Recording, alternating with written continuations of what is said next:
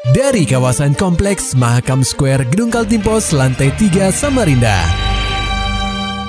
96,8 KPFM Kita akan ikuti program KP Flash News.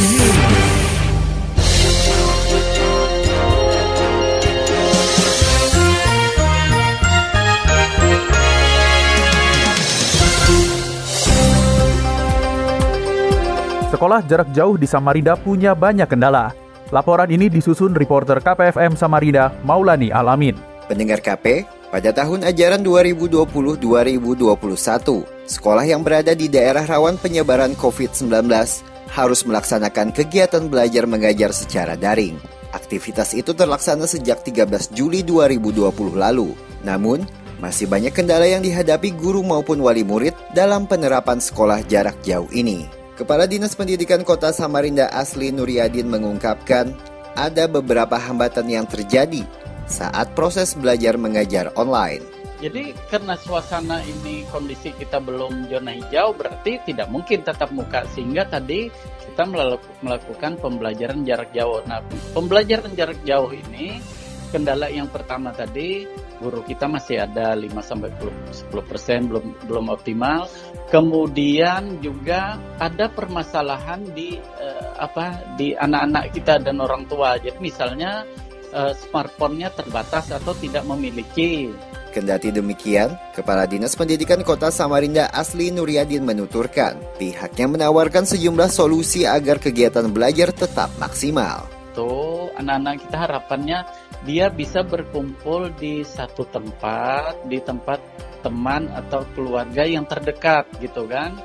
Untuk... Yang bisa difasilitasi penggunaan uh, apa perangkat IT-nya. Nah, sebenarnya juga kalau kita mau jujur, kita itu tidak terlalu merekom HP itu untuk belajar. Karena kalau ingin belajar yang ideal jarak jauh itu kan harus di laptop atau di layar hmm. uh, eh, TV yang agak gede karena kan ini juga kasihan nanti mata melihatnya terlalu kecil tapi itu itulah yang saya katakan tadi karena tidak ada uh, perangkat yang ideal terpaksa smartphone itu kita gunakan nah Kendala mengenai pembelajaran secara daring ini juga mendapat atensi dari Wali Kota Samarinda Syahrijang. Dalam keterangan tertulis yang disampaikannya lewat laman resmi pejabat pengelola informasi dan dokumentasi Pemkot Samarinda, orang nomor satu di kota tepian itu menyebutkan bahwa dirinya banyak menerima keluhan yang dihadapi warga selama melaksanakan pembelajaran jarak jauh.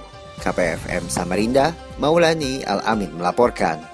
Berita selanjutnya, pendengar KP, Dinas Kesehatan atau Dinkes Provinsi Kaltim melaporkan ada penambahan 4 pasien terkonfirmasi positif COVID-19 asal Balikpapan yang meninggal dunia pada Senin 10 Agustus 2020. Juru bicara Satuan Tugas atau Satgas Penanganan COVID-19 Provinsi Kaltim Andi Muhammad Ishak membeberkan, dari empat kasus yang dilaporkan meninggal pada 10 Agustus 2020, tiga di antaranya baru terkonfirmasi positif mengidap COVID-19, yakni BPN 613, BPN 742 dan 749. Kemudian keempat itu BPN 646, laki-laki 59 tahun, merupakan kasus terkonfirmasi COVID-19 pada tanggal 7 Agustus dan dirawat di Rumah Sakit Joso Jatiwibowo Balikpapan dengan gejala ISPA dan kondisi e, memburuk dan dilaporkan meninggal dunia pada hari ini. Juru bicara Satgas Penanganan COVID-19 Provinsi Kaltim Andi Muhammad Ishak menuturkan, Penambahan juga terjadi untuk kasus yang terkonfirmasi positif COVID-19 di benua etam. Tercatat ada penambahan sebanyak 45 kasus dengan rincian Balikpapan 30 kasus, Penajam Pasir Utara 2 kasus, Kutai Barat 1 kasus, Samarinda 5 kasus, dan Bontang 7 kasus. Dan hari ini dilaporkan pula ada penambahan kasus terkonfirmasi positif COVID sebanyak 45 kasus, sehingga total kasus terkonfirmasi berjumlah 1.932 kasus probable masih tetap 5 kasus dan yang masih dalam proses sebanyak 2.238 kasus. Sementara itu kabar baik kembali menghidapi publik benua Etang. Kasus sembuh dari COVID-19 terus meningkat secara signifikan. Juru bicara Satgas Penanganan COVID-19 Provinsi Kaltim Andi Muhammad Ishak menyebutkan, ada 84 kasus yang dilaporkan sembuh pada Senin 10 Agustus 2020. Kasus sembuh terbanyak ada di Balikpapan dan Samarinda, di mana masing-masing menyumbang 35 kasus.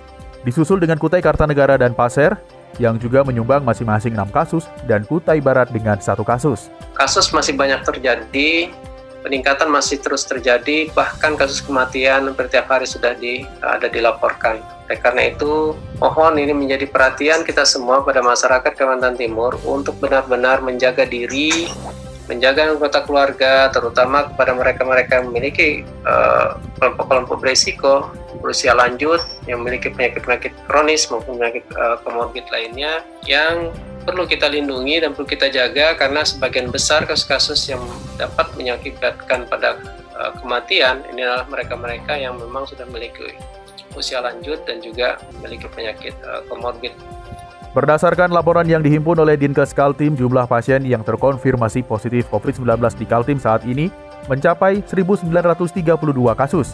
1.263 kasus di antaranya sudah dinyatakan sembuh, 55 kasus meninggal, dan yang masih dalam perawatan ada 614 kasus. Beralih ke berita selanjutnya, tekan angka korupsi di Indonesia. BPKRI menaikkan nota kesepahaman dengan Polri dan Kejaksaan Agung Republik Indonesia. Laporan selengkapnya akan disampaikan oleh reporter KPFM Samarinda, Muhammad Nur Fajar.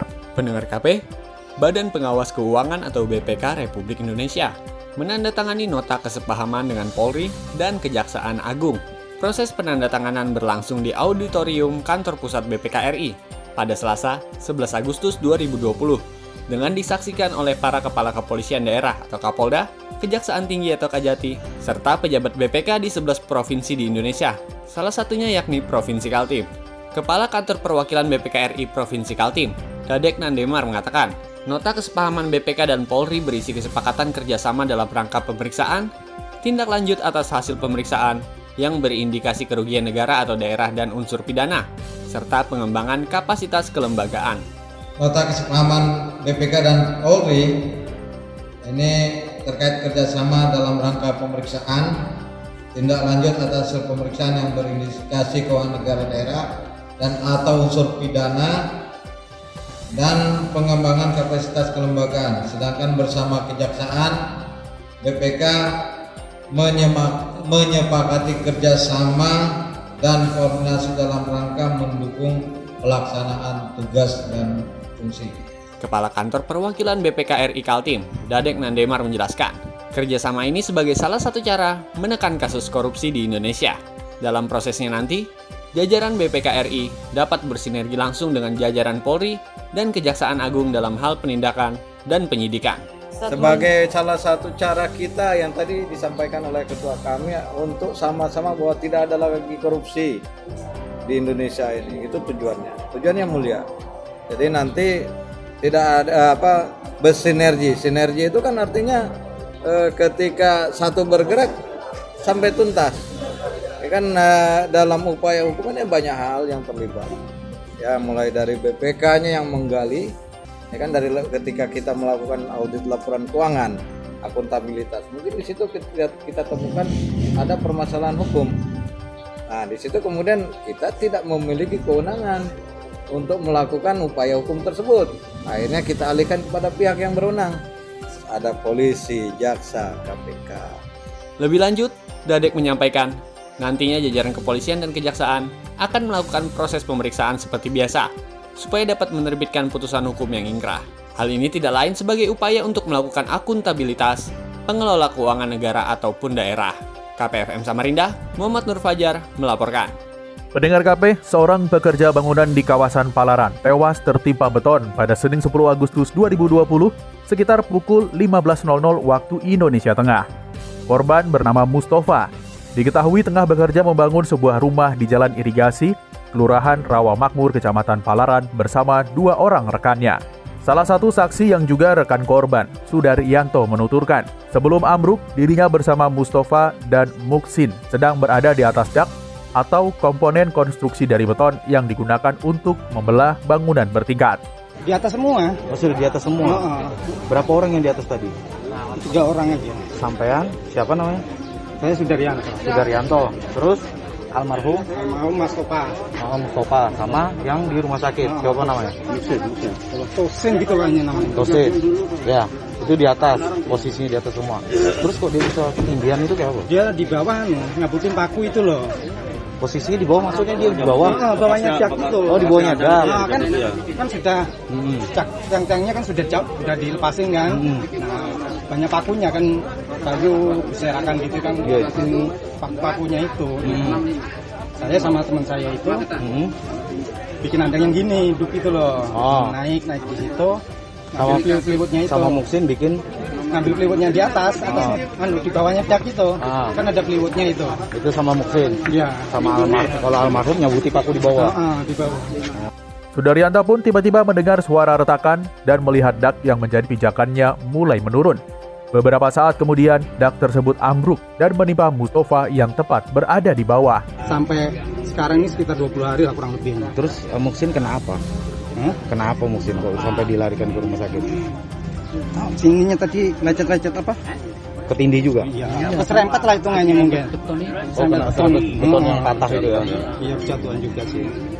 Saya saya saya sempat loncat. Saya di atas mau turun, terus terasa mak grek, ada suara grek gitu loh.